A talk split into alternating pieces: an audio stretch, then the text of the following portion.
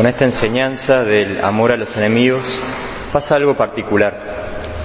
Por un lado, todos reconocen la sabiduría que encierra este mensaje, tanto creyentes como no creyentes, cercanos y alejados, todos reconocen que estas palabras son de lo más elevado que jamás se haya predicado.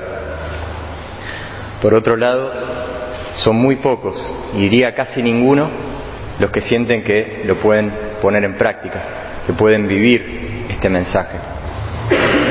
Justo este jueves tuve la experiencia, el recordatorio de lo difícil que es vivir esto.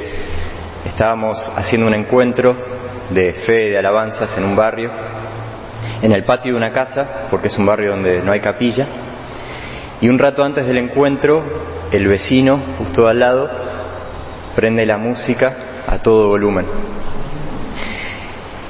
Y bueno, ya había pasado antes, pero yo no estaba, entonces yo decidí ir yo mismo pensando, bueno, cuando vea que va el sacerdote, le va a dar un poco de vergüenza y va a bajar la música. No fue como esperaba. Yo fui un poco enojado y el hombre me respondió en un tono fuerte, yo le volví a responder en el mismo tono y después nos fuimos cada uno para su lado, la música siguió, yo me quedé enojado.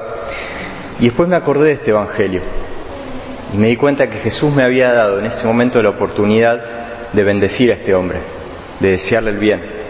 Jesús me había dado la oportunidad de poner en práctica esta palabra.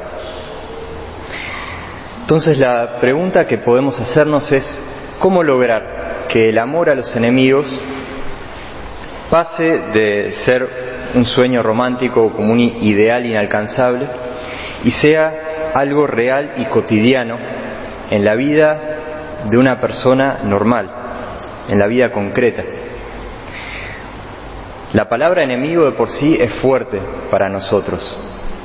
La mayoría de nosotros seguramente considera que no tiene enemigos, gente que busque hacerte el mal, que busque destruirte. Jesús sí los tenía y por eso fue llevado hasta la cruz. Pero creo que nosotros no nos consideramos tan importantes como para que alguien esté tan pendiente de nosotros para hacernos el mal.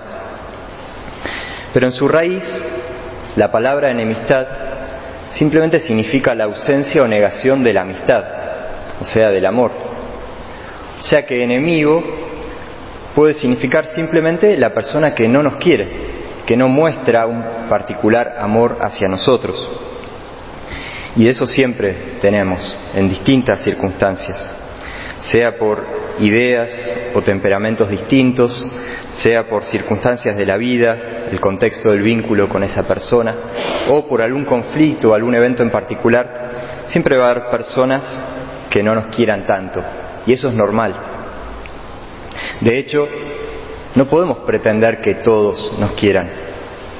No somos tan buenos que nadie pueda encontrar fallas y defectos en nosotros. Y nuestra principal preocupación no puede ser quedar bien con todos, complacer a todos, sino que debe ser hacer el bien, hacer lo que nos corresponde. Bueno, Jesús nos dice acá que tenemos que amar a los que no nos quieren. El amor del que habla no es un sentimiento o una emoción, sino que el amor es sencillamente desear activamente el bien del otro. Por eso Jesús, después de decir amen a sus enemigos, lo expresa de este otro modo. Hagan el bien a los que los odian, a los que no los quieren. La genialidad de esta respuesta es que es la única que te deja libre de la necesidad de aprobación de parte de los demás. La respuesta natural y espontánea al trato con gente difícil es devolverle a la persona lo que me emite y transformarlo en una especie de lucha personal, una competencia sobre quién vale más, quién tiene la última palabra o quién aguanta más. Pasa en todos los ambientes, en el trabajo, en la familia, en un grupo de amigos o manejando en la calle, muchas circunstancias en las que entramos en ese juego. Pero la respuesta de Jesús nos permite quedar libres del apego a nuestra propia imagen, que es lo que muchas veces está detrás de esos conflictos. y nos permite ser libres de esa competencia implícita. Entonces, tres consejos de Jesús para tratar con gente que no nos quiere. En primer lugar, Jesús dice, bendigan a los que los maldicen. Cuando te maldicen, responde con una bendición. O sea, no responder con la misma moneda. Ese es el primer consejo. No entrar en ese juego tóxico. San Pablo dice algo similar, dice, no devuelvan a nadie mal por mal. No te dejes vencer por el mal. Por el contrario, vence al mal haciendo el bien. Escuché un, buen ejemplo de esto de un sacerdote eh, negro que después, en África, que después terminó siendo un obispo famoso, Desmond Tutu, que una vez estaba caminando por una vereda de madera, estaba puesta sobre una calle de barro, y era una vereda un poco estrecha, y de frente venía un hombre blanco, en la época donde había todavía mucho racismo, dice que el hombre le, le dice a Tutu, correte de la vereda porque yo no le cedo el paso a gorilas. Y Tutu lo que hizo fue, se corrió hacia el barrio, hacia el barro, le sonrió y le dijo, yo sí. ¿Qué pasa? La respuesta natural hubiera sido pararse, plantarse frente frente a este hombre y empezar a discutir. Pero él no entró en ese juego. Simplemente se dio el paso y le mostró al hombre por qué. Segundo consejo de Jesús, dice, al que te quite el manto, no le niegues la túnica. O sea, no acumular resentimientos, no estar contabilizando qué es lo que me hizo la otra persona, qué es lo que me debe.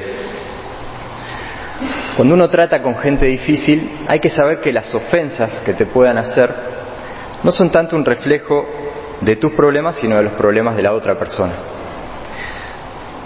Entonces no hay que resentirse y no hay que amargarse, no hay que tomarlo tan a pecho. Una vez la Madre Teresa estaba yendo con uno de sus chicos pobres buscando comida, entró en una panadería y pidió un poco de pan. Dicen que el panadero le escupió en la cara a la Madre Teresa. Y la Madre Teresa sencillamente le respondió, eso está bien para mí, pero ¿tenés algo para el niño? La palabra de Dios dice en el libro de los Proverbios, el buen juicio de un hombre aplaca su ira y su gloria es pasar por alto una ofensa, pasar por alto. Y el tercer consejo de Jesús es hagan el bien y presten sin esperar nada a cambio. O sea, hacerle un bien a esa persona, a esa persona que tal vez no me quiere tanto. Por lo menos un bien que siempre podemos hacer nosotros, una persona de fe, es orar por esa persona. El jueves, cuando volvíamos del barrio, después de ese episodio de la música, uno de los hombres que había estado misionando me sorprendió cuando me dijo, deberíamos regalarle algo a este vecino o ver qué es lo que necesita. Esa es la propuesta de Jesús. Un gran ejemplo de todo esto es lo que vivió Santa Francisca Javier Cabrini, la madre Cabrini, en sus primeros años antes de fundar una congregación misionera. Era una mujer joven que quería consagrarse al servicio de los huérfanos y el obispo la envió a un orfanato que era dirigido por dos mujeres que eran personas, por decir poco, complicadas. Se llamaban Calza y Tondini, eran dos mujeres italianas. Francisca nunca las ofendió, pero estas mujeres por alguna razón no la querían y la trataban muy mal y le hacían la vida muy difícil. Dicen que cuando llegó Francisca al orfanato en el pueblo de Codogno, en Italia, Tondini le dijo, Monseñor Serrati me dijo que te enviaría acá. Pero maestra de escuela, santa, tonta, espía, boba o lo que seas, yo no te necesitaba ni pregunté por ti. El obispo tiene mucho valor para meterte bajo mi techo. Ese fue el, el primer encuentro. Pero ella nunca se quejó y dejó que las cosas siguieran su curso. Después de un tiempo difícil, unos años difíciles, terminó dirigiendo esa fundación y su congregación creció muchísimo. Y hacia el final de su vida, la madre Cabrini, estando de vuelta en Codogno, quiso visitar a esta mujer Tondini, que era con la que más roces había tenido, que ya era una mujer muy anciana. Dicen que se arrodilló en la cama de Tondini y le pidió perdón por cualquier molestia que le hubiera causado. Le dijo además que había rezado por ella cada día de su vida. Antonia Tondini se conmovió hasta las lágrimas y le dijo que era ella la que tenía que pedirle perdón. Y terminaron rezando juntas. Como la respuesta de Jesús transforma a las, situaciones y también transforma a la otra persona. Entonces, como tarea espiritual, en respuesta a este Evangelio, podemos tratar de identificar a alguna persona con la que tengo trato que no me quiere mucho, que no me trata particularmente bien.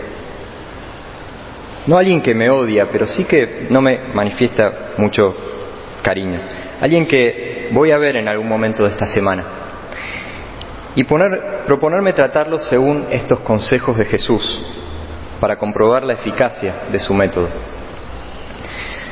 Jesús nos dice que si logramos tratar así a los que no nos quieren, si logramos liberarnos verdaderamente de nuestra necesidad de aprobación, entonces vamos a ser más parecidos a Dios, que es bueno con los desagradecidos y los malos. Vamos a poder ser llamados hijos de Dios. También dice que vamos a tener una gran recompensa en el cielo. Pero además de todo eso, vamos a experimentar mucha más paz en nuestro corazón.